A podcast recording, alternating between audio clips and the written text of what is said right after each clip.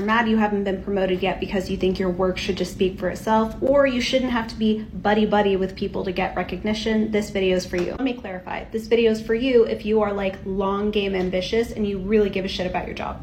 I say this with a lot of care, but if you are really trying to advance in the corporate world and you're still sitting there mad that you actually have to give a, give a crap about the people part, you need a serious mindset check. And if you're sitting there looking at the people around you advancing and you're just writing them off and saying, oh, well, it's favoritism, oh, it's because they're buddy buddy with so and so, that is a victim mindset, that is a fixed mindset. I mean, sure, it's definitely possible that favoritism is happening, but have you actually sat down and taken stock of your relationships and your presence? at your job. Humans are social animals. To act otherwise is just denying reality. The people part of work does matter. And if you want to go far in the professional world, then you actually have to care about that.